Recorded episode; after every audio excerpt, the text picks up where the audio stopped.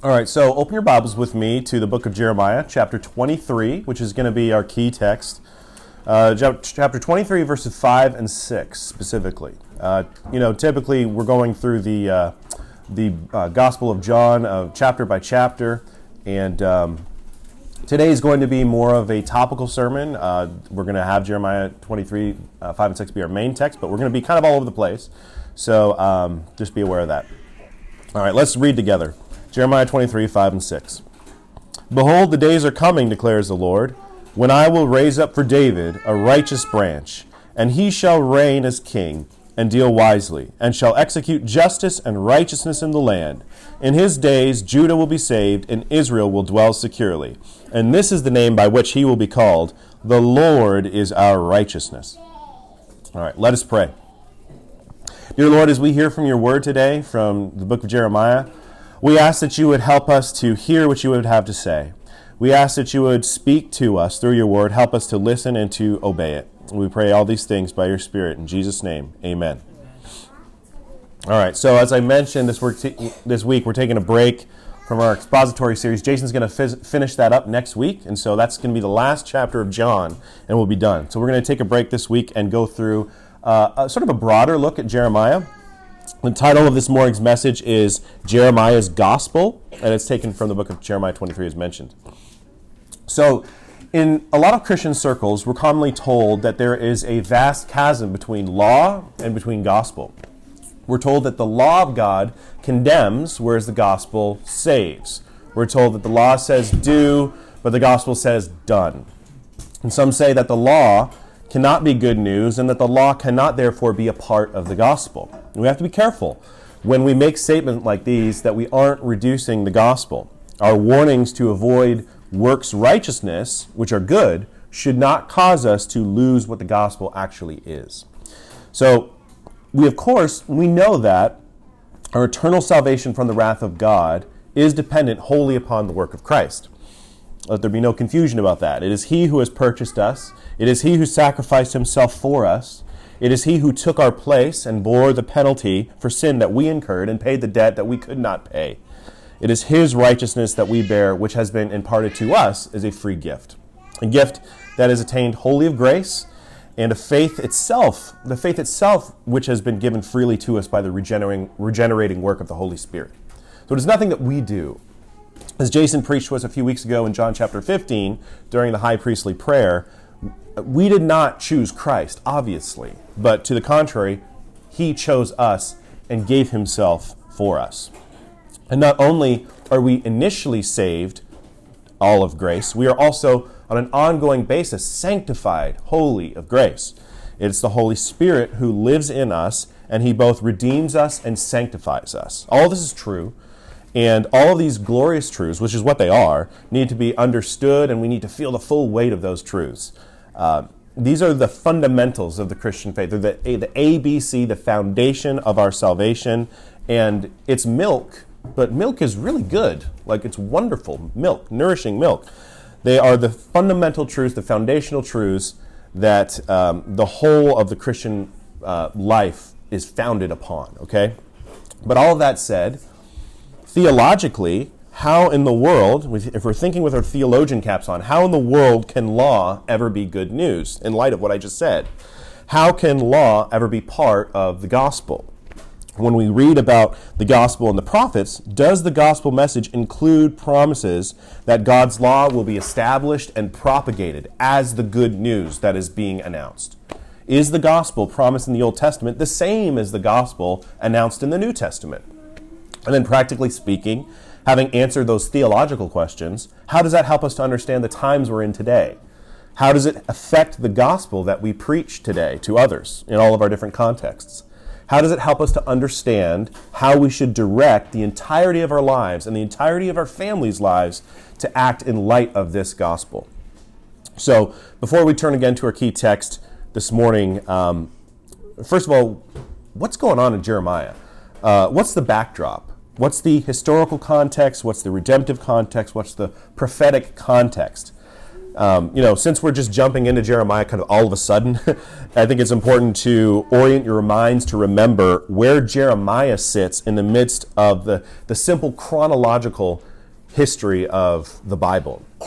And I firmly believe that uh, many people who go to church every week, and maybe some here, and I know this definitely was me not long ago, when opening our Bible to any of the prophetic books, we have a hard time sort of knowing what's going on. That's not an insult to anybody here, but I'm just saying it's, it's something that I think we as a church have a, an issue with.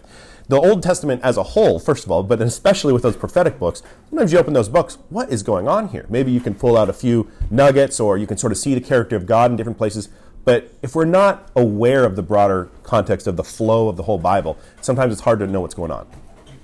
So, like, imagine somebody asked you, you know, to explain, like an unbeliever or something, what is this book of Jeremiah? What's going on here? Could we, like, basically explain what's going on? Um, now, obviously, in the Bible, there's very difficult texts. We're not going to understand everything. I certainly don't. Um, but the basics of the Bible in every book, we should basically be un- able to understand what's going on. So I think that's one way that we can maybe sharpen. Um, and specifically with regard to when we get to the, the prophets, the 17 books of the prophets, or 15 books, there is this fog that surrounds it. And um, we pretty much get what's going on for the first 15 books of the Bible or so, right? So we start with Genesis, and obviously Genesis is about creation, the fall, the promise of redemption that comes afterwards. Then it gets into Abraham, Isaac, and Jacob, right? And then uh, Joseph goes down to Egypt. Uh, Israel is, is established. And then we had the Exodus from Egypt. So we have Exodus, Leviticus, Numbers, Deuteronomy, Joshua, Judges.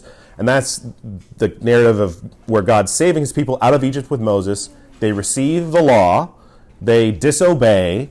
So rather than directly enter the promised land, they have to go wander in the desert for a whole, a whole generation, 40 years. A whole generation has to die off before they can enter the promised land of Canaan which they do, you remember with stories like Joshua in the land of Jericho. They're entering, finally, entering into the land of Canaan. But even once they enter into the land of Canaan, they keep sinning and they keep falling away from God, just sort of like that first generation did. And then after those first number of chronological books, we have books like Ruth, 1st and 2nd Samuel, 1st and 2nd Kings, 1st and 2nd Chronicles, Ezra, Nehemiah, Esther. And that's mostly to do with the events surrounding the rise of Saul, David, Solomon, and uh, their sons after them, and how they sort of turn. Uh, most of them are evil, with a few bright spots along the way. But having committed apostasy, and have, have, with Israel having fundamentally abandoned the Lord, um, the the kingdoms get split into two.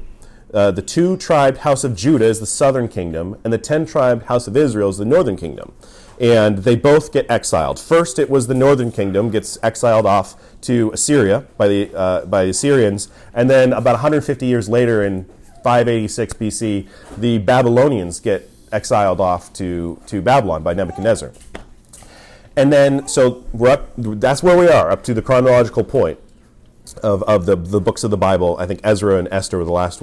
Ezra, Nehemiah, Esther and then there's like this five book break of sort of reflective books. They're great Job, Psalms, Proverbs, Ecclesiastes, Song of Solomon.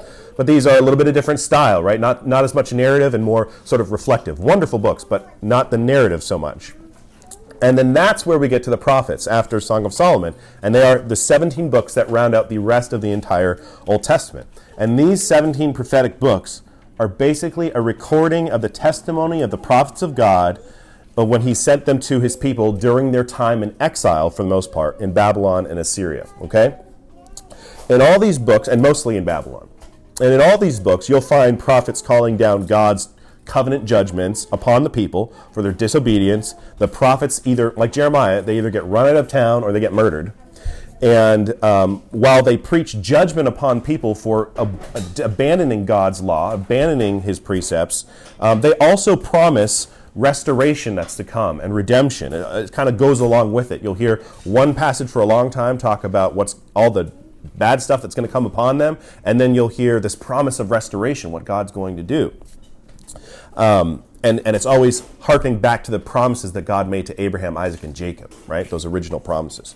So it's these promises of redemption and restoration that are located in the books of the Old Testament uh, prophet section where we have some of the most clearest and beautiful presentations of the gospel that you're seeing in, in the entire Bible. Um, the promise of the good news of the coming Messiah and his kingdom and what he would do. And that brings us to the book of, from where the sermon this morning comes from, Jeremiah. And Jeremiah lived in a period of time just prior to God booting the house of Judah, that southern kingdom, out of the land of Canaan. So they're still there. There's so much evil going on for so many generations. God was about to have Nebuchadnezzar come and destroy Jerusalem, the temple, the city, to the ground. And, Abra- and, and Jeremiah was there in front of the temple in Jerusalem talking to the people about what's about to happen. He's actually proclaiming, for the most part, not uh, turn from your ways because then this can change. He's proclaiming, it's done. You have abandoned the Lord. Judgment is coming. The righteous get out. um, and so that's sort of the, the chronological context. All right, so uh, having understood sort of where we are in the chronology, what's the redemptive contrast, uh, context? Because remember, the book of Jeremiah is in the, the broader context of what God is doing redemptively in history. Okay? So remember, the, the overall arc of Scripture is not just fall, the fall of man, and the uh, redemption of man. It's creation, where man gets a mandate, man gets a task, creation, fall, redemption, new creation.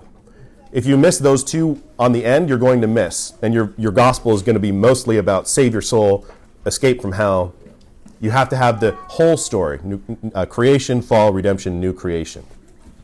All right, so God creates a place for man in the garden and a task of dominion for him to multiply it, fill the earth, subdue it, uh, to extend the garden throughout the whole earth. That was his task. That's the creational mandate. So, what does man do? Man sins and rejects God's rule, and now he's unable to be successful in his task of dominion. And not only that, but he now has the curse of death upon him, right? So he's got two big problems. Number one, he has the curse of death. He's given up uh, the, his, his good standing under living under God's rule, and he's tried to become autonomous. And he's become autonomous, and now he has a curse, and he can't fulfill the task for which he was created. So, what does God do? Well, He immediately promises, Genesis 3, uh, one who would redeem and restore man from the curse of death and from failure to achieve that which was he, he was created. That is the serpent crusher, uh, the, the, the, the one who would come from Eve who would crush the head of the serpent. And that's the Messiah, the first, what's called the proto evangelium, the first uh, sort of gospel message there. So in Jeremiah, by the time we get there, it's 600 years prior to the arrival of that serpent crusher, right? So that's where we are in redemptive history. Um, Jesus the Messiah was going to come, but it was still quite a long ways off until that happened. And so God's people were in the promised land, in the land of Canaan, and they're about to be expelled, just like who else was expelled? Adam, right? Adam was expelled. Here, here they are, um, God's people in God's place. They've rejected God, and now they're going to be expelled again. Um, so we'll talk about later all the different sinful ways in which their rebellion was manifested the, the destructive societal effects of that sin and how the gospel that Jeremiah preached spoke both to the societal injustice that was going on and also to man's eternal predicament needing substitutionary atonement and a foreign righteousness applied to him. And you see both of those in our key text today. So that's the redemptive context. Okay, so what about the prophetic context? After all, who are these prophets in Scripture. And what is their role? Why is God always operating through prophets? Why does He keep sending a man to tell the nation? Um, what is their role in the context of, of biblical prophecy? Well, in the prophetic sense, there are a lot of similarities between Jeremiah and Jesus. Again, I just want to zoom out here to give you a sense of the dynamic that's going on generally with prophecy. So, both Jeremiah and Jesus were prophets who were despised and rejected by their own hometown. Both Jeremiah and Jesus prophesied from Jerusalem in front of the temple, different temples, but um, the first and the second temple. They both prophesied about the imminent destruction of the temple and the city and the plundering of all the wealth by a foreign army to the inhabitants for their covenantal unfaithfulness. They both called attention to the plight of the poor and the oppressed and the exploited uh, about laws and practices that were being exacted upon them by the, uh, the unrighteous rulers of their day. Um, they both declared God's judgment against the powers that were um, that were in place, and they cried out for the righteous in the city to flee from the coming judgment. Uh, both were made fun of by scoffers who thought that such a destruction that they promised would never happen. Uh, both of them pointed forward to a new covenant that would be enacted in the midst of judgment upon the unfaithful. In the, in the, in the case of Jeremiah, that promise was 600 years in the future. In the case of Jesus and his prophetic role, the, as he prophesied, the new covenant was about to be enacted as he enacted it himself. So, incredible similarities between the two. And not only Jeremiah and Jesus, but as you look at other prophets as well, so the relationship between Jeremiah and Jesus' work is similar to the relationship between Ezekiel and John's work. So I want you to get this because I want you to understand the deliberate significance of the role of the prophets and what they are prophesying about in their geographical context. So I'm going to read you a description of the book of Ezekiel and a description of the, of the book of Revelation and look at the similarities be- between the two, though they were written 700 years apart. So Ezekiel is an apocalyptic book of prophecy full of visions and symbolism where the prophet warns exiled Jews living far away from Jerusalem in Babylon about the impending siege, plundering, and destruction of Jerusalem by a foreign invader where Solomon's first temple would be burned to the ground. And that happened in 586 BC uh, by uh, Nebuchadnezzar.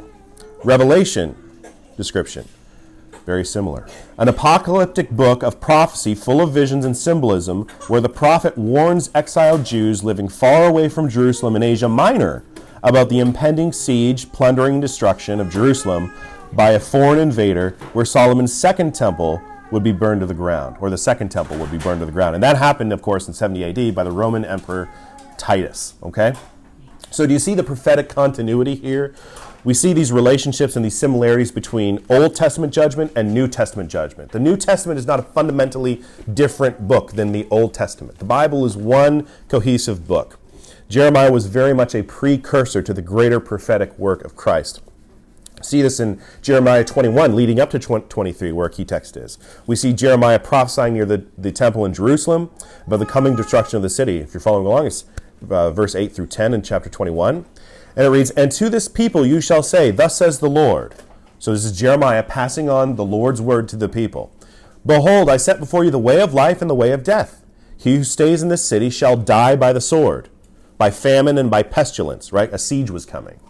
Um, but he who goes out and surrenders to the Chaldeans, who was the people that Nebuchadnezzar was bringing, who are besieging you, shall live and shall have his life as a prize of war. For I have set my face against this city. It's already done. I have set my face against this city for harm and not for good, declares the Lord. It shall be given into the hand of the king of Babylon, and he shall burn it with fire. Right? Uh, uh, this is echoed again later in chapter 56. Uh, verse 6, it says, Flee from the midst of Babylon. Let everyone save his life. Be not cut off in her punishment, for these are days of vengeance, the repayment the Lord is rendering her. So, um, Jesus actually quotes directly these are days of vengeance in his prophecy in Matthew 20 and actually Luke 21 about the impending destruction of Jerusalem. Uh, Jesus is always quoting back to what these prophets did and saying it's basically the same thing that was going on in their day, except their judgment had come to a head at the time of Christ. Um, there was another uh, similarity. Um, Jesus or Jeremiah says that the Lord has set his face against the people in Jerusalem. That was in in you know 586 BC. In Luke, if you ever read Joel McDurmon's book, Jesus versus Jerusalem, it very much focuses on how Jesus set his face against Jerusalem, which had become this covenantal Babylon, and um, meaning again, it's already done. The judgment is coming. You need to get out. So it's very similar.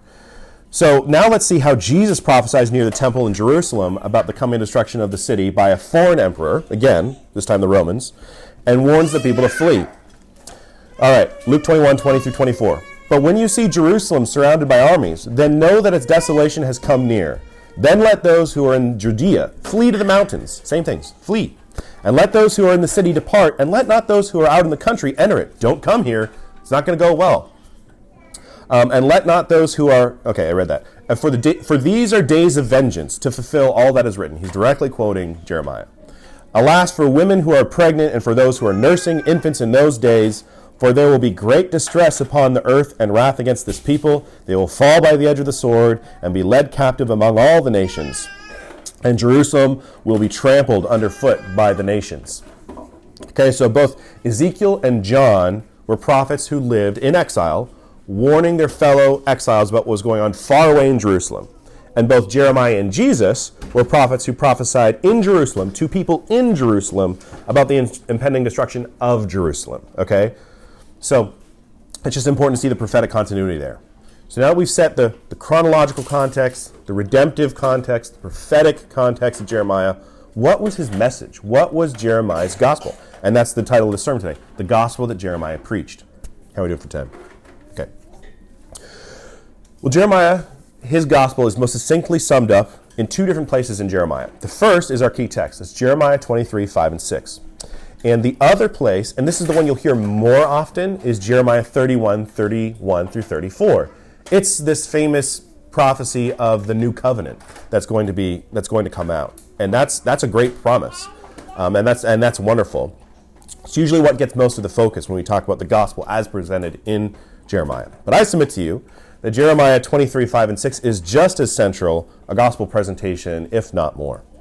Je- uh, Jeremiah 23, 5 and 6 is repeated almost word for word again in Jeremiah 33, 14 through 16. This is a highlighted verse. Jeremiah wants to make sure, God wants to make sure through Jeremiah that this is the emphasis. It's a hugely important prophecy, and again, I believe it's the capstone of Jeremiah's prophetic ministry. All right, so let's look at this verse again. Behold, the days are coming, declares the Lord, when I will raise up for David a righteous branch, and he shall reign as king and deal wisely, and shall execute justice and righteousness in the land. In his days, Judah will be saved, and Israel will dwell securely. And this is the name by which he will be called The Lord is our righteousness. So, first of all, when God declares through Jeremiah that God will raise up for David a righteous branch, he's making reference to God's earlier promises to establish one of David's descendants. Jesus is often referred to as the son of David, right? And that he would give this king an everlasting kingdom. Maybe some people thought that was going to be Solomon. it wasn't. Um, the Son of God would come and build would God's a house for my name. It was it was promised to be called, and that's of course us, the temple, the true temple, right? Um, and you can find this, this promise made to David in 2 Samuel chapter 7 if you want to look there. Um, and it's reaffirmed all the Bible in Hebrews and elsewhere. And so, what is the good news of this righteous son of David? Well, that's the next, the next sentence. He, the son of David, shall reign as king and deal wisely, and shall execute justice and righteousness in the land. That's the good news that he's trying to emphasize, right? It says, in his days, this Messiah days, right? His kingdom's going to be established. Judah will be saved, and Israel will dwell securely. And this is the name by which he will be called The Lord is our righteousness. Does that sound like good news to you? That sounds like good news to me. We've had ruler after ruler, you know, the long train of kings that have followed David and Solomon who despise God's law and who reject God's justice, even the judges before them. King after king who would depart from God's ways. And now we get to God Himself, Yahweh, to reign on the throne himself to save his people by giving his righteous record to them.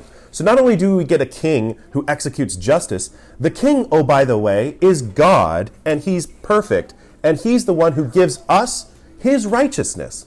So do you see the harmony between the execution of God's justice and the perfect righteousness that we give? It's a double whammy, the gospel. We get we get justice temporally, not right away, not all at once, which was the disciples' mistake. We'll get to that in a minute. But we also get God's righteousness imputed to us. So when we're talking to the world about the gospel, it not only has meaning for them temporally or, or eternally with saving their soul, it also has relevance to this world. All right?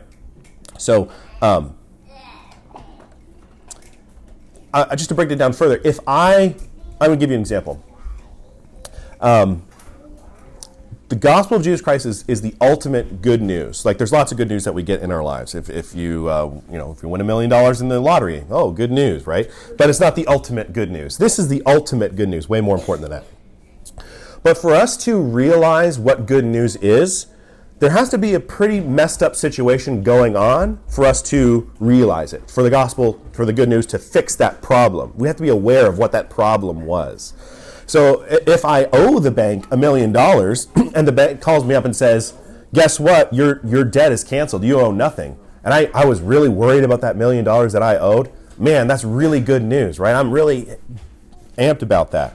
But if somebody doesn't know that they owe something, like if somebody says, uh, I'm going to cancel your debt of a million dollars. I'm like, I didn't, I didn't owe anyone a million dollars.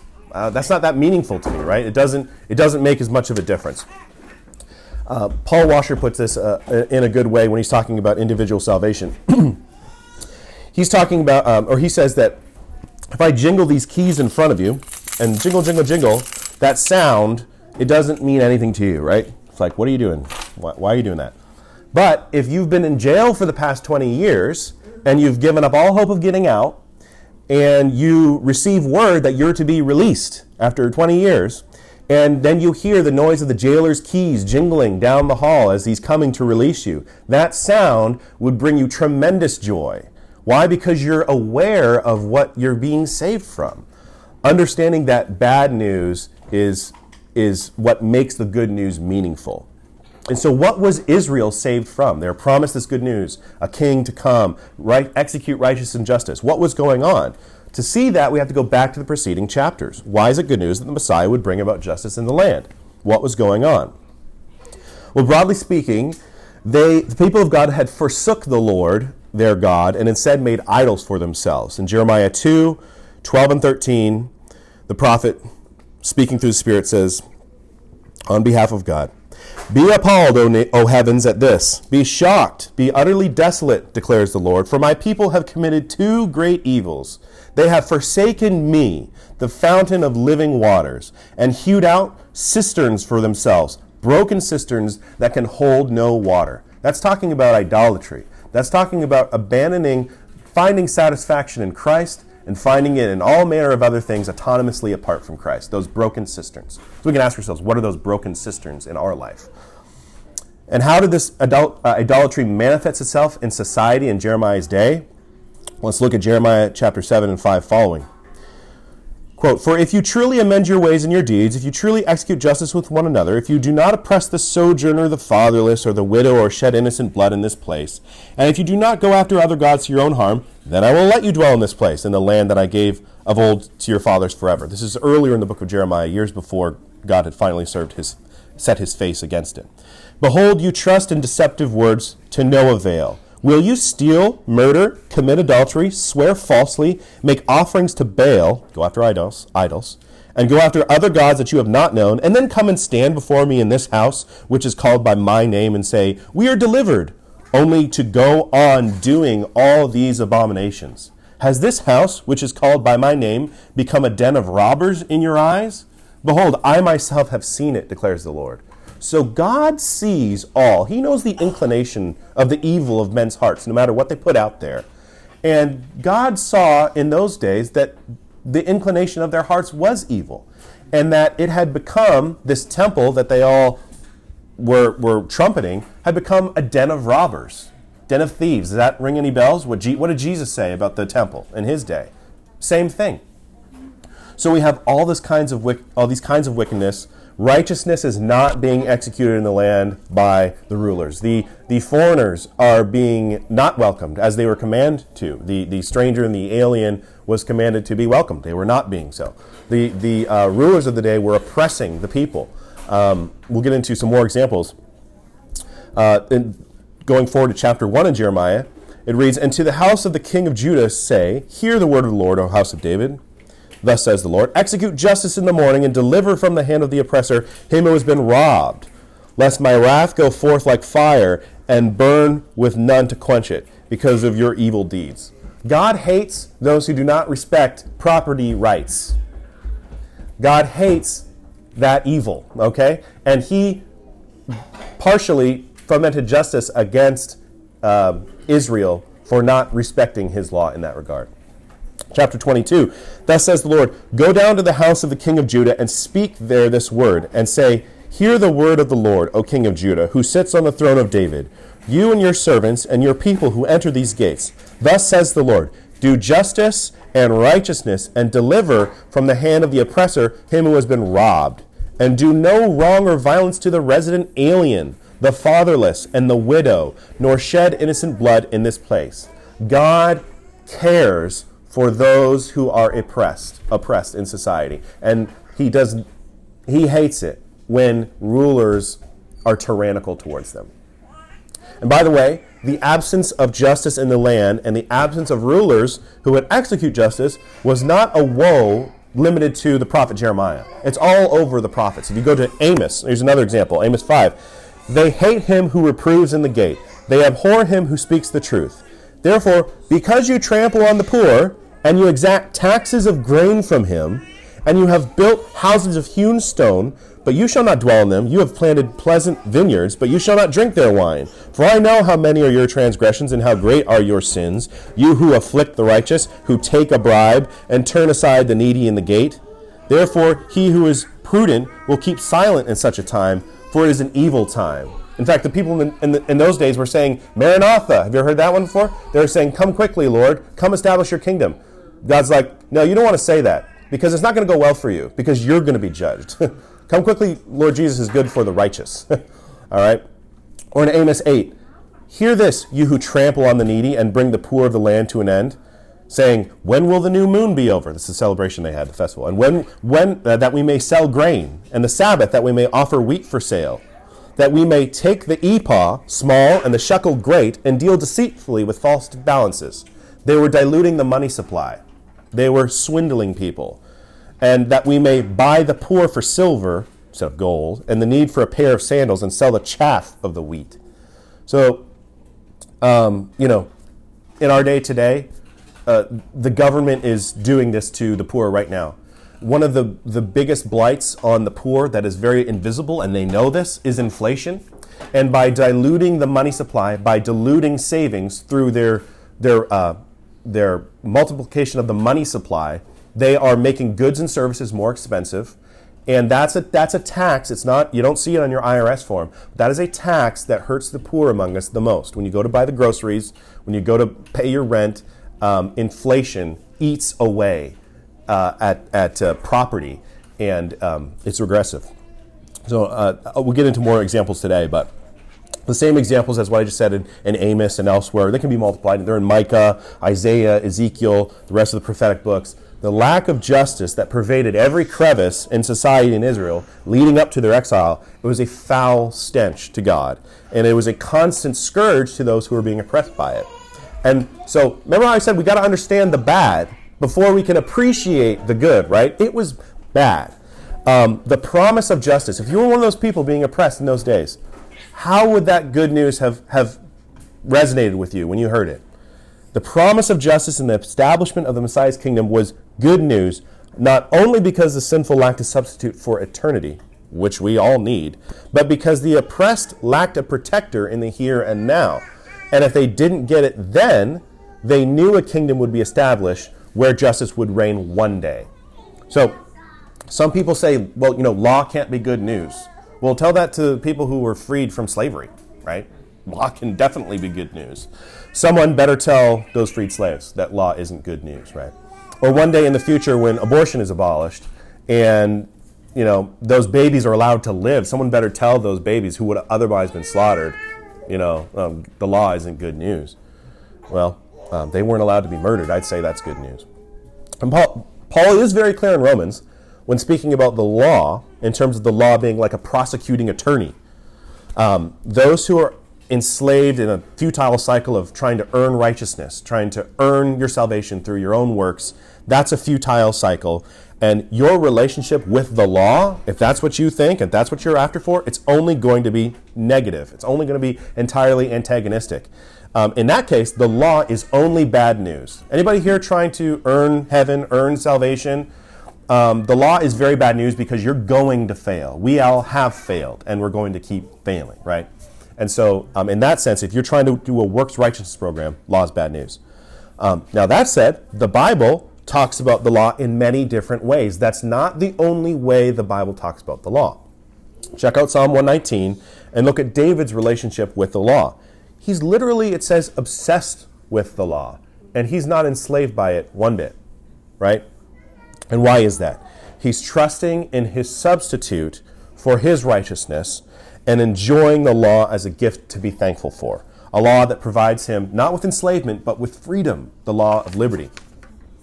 So think, think about this again. If you lived under a king who enforced evil laws, who oppressed you at every, at every turn, would you be relieved to hear the announcement of a righteous and a good king who would judge wisely, establish justice and righteousness? Would that be good news to you? A good king with good laws?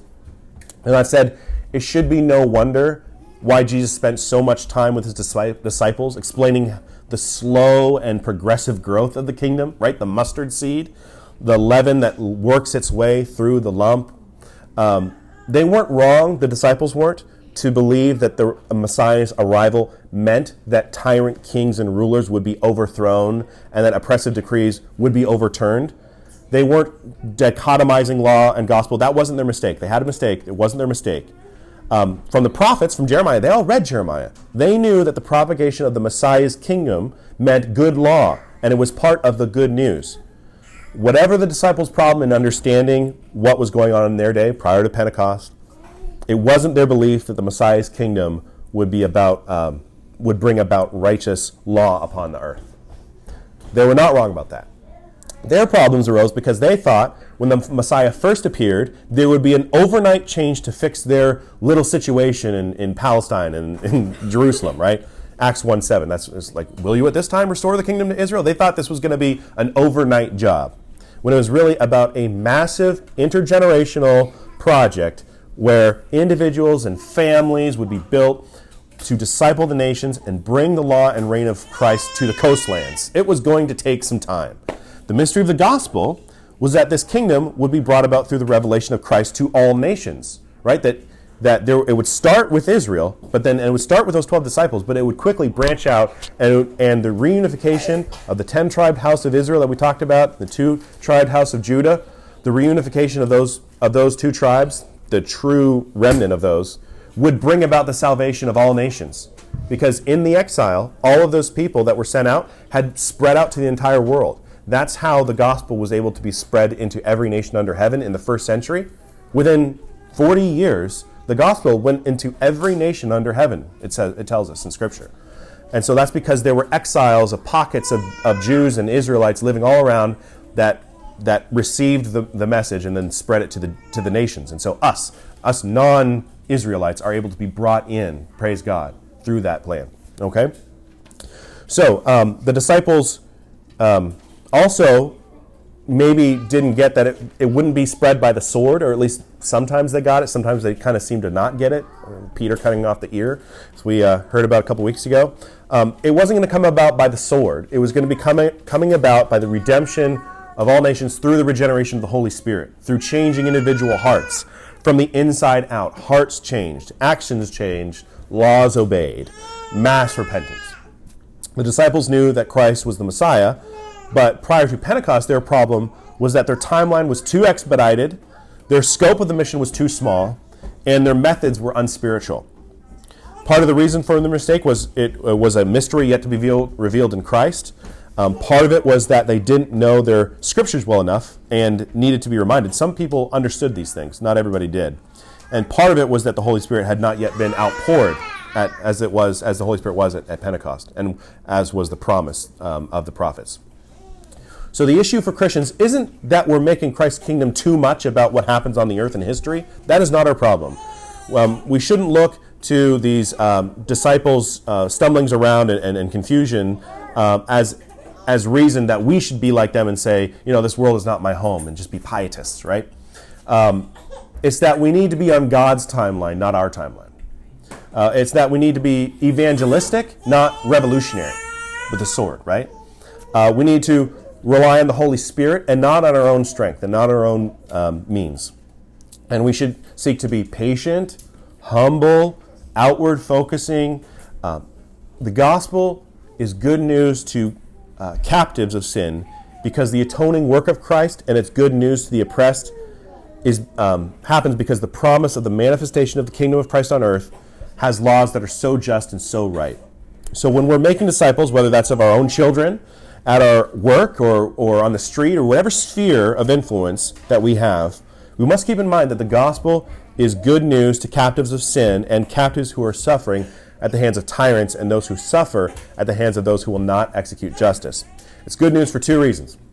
One, it's good news because the gospel changes hearts. Societies begin to change, and tyranny around the world begins to lessen century uh, over century, millennia over millennia. We've seen in history how the propagation of Christianity has certainly lessened many instances of tyranny throughout the ages. That's happened.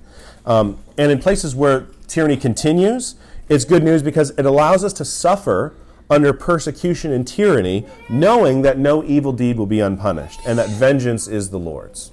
Right? So that's more of our situation. Right? We we don't see abortion changing in the next five years, right? We're we don't see a lot of the, the, the theft and the confiscation. This is one of, in one of the nations that had the most gospel light, right? So how much will our condemnation be? Um, but we can know that God does not let any deed go unpunished.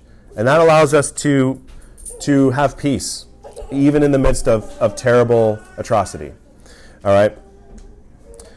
The, the fact that Christ has sat down at the right hand of the Father with all rule and all authority is very good news. It's good news to those who can't buy groceries, as we mentioned, because decade after decade the government has been devaluing its own currency, erasing the savings of millions, and making goods more expensive. It's good news to the foreigner and the immigrant and the stranger who wants to make a better life for themselves and their family, but is being harassed and turned away rather than welcomed, as we are to.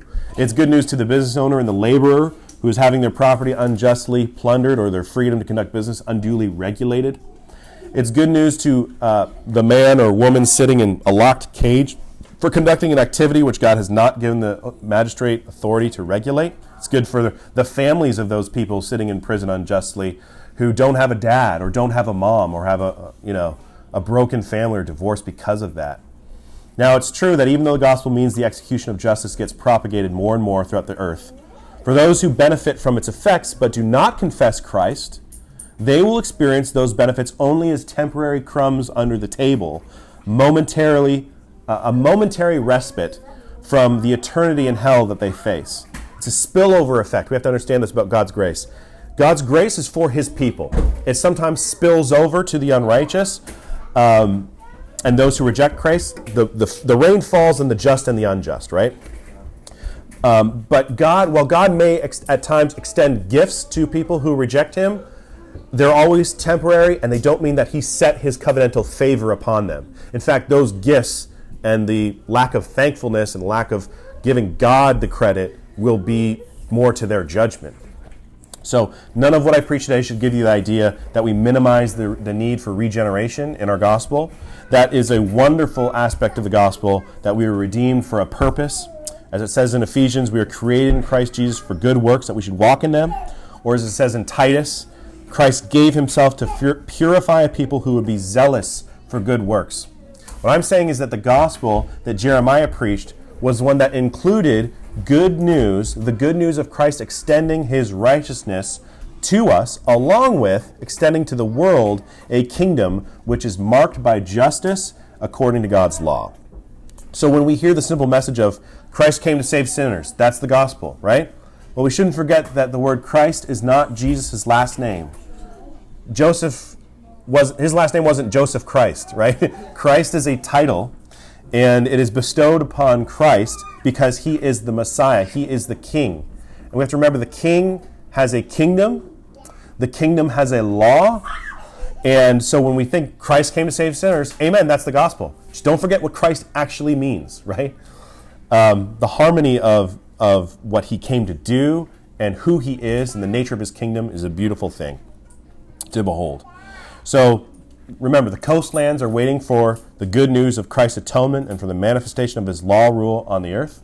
And let's work to that end um, in, in patience, uh, in patience, knowing that Christ is sovereign over all things. All right? All right, let's pray. Father, we thank you for this reminder this morning. Um, we pray that we would uh, listen to your word and, and, find out how we should best apply that to our individual situation, to our individual families.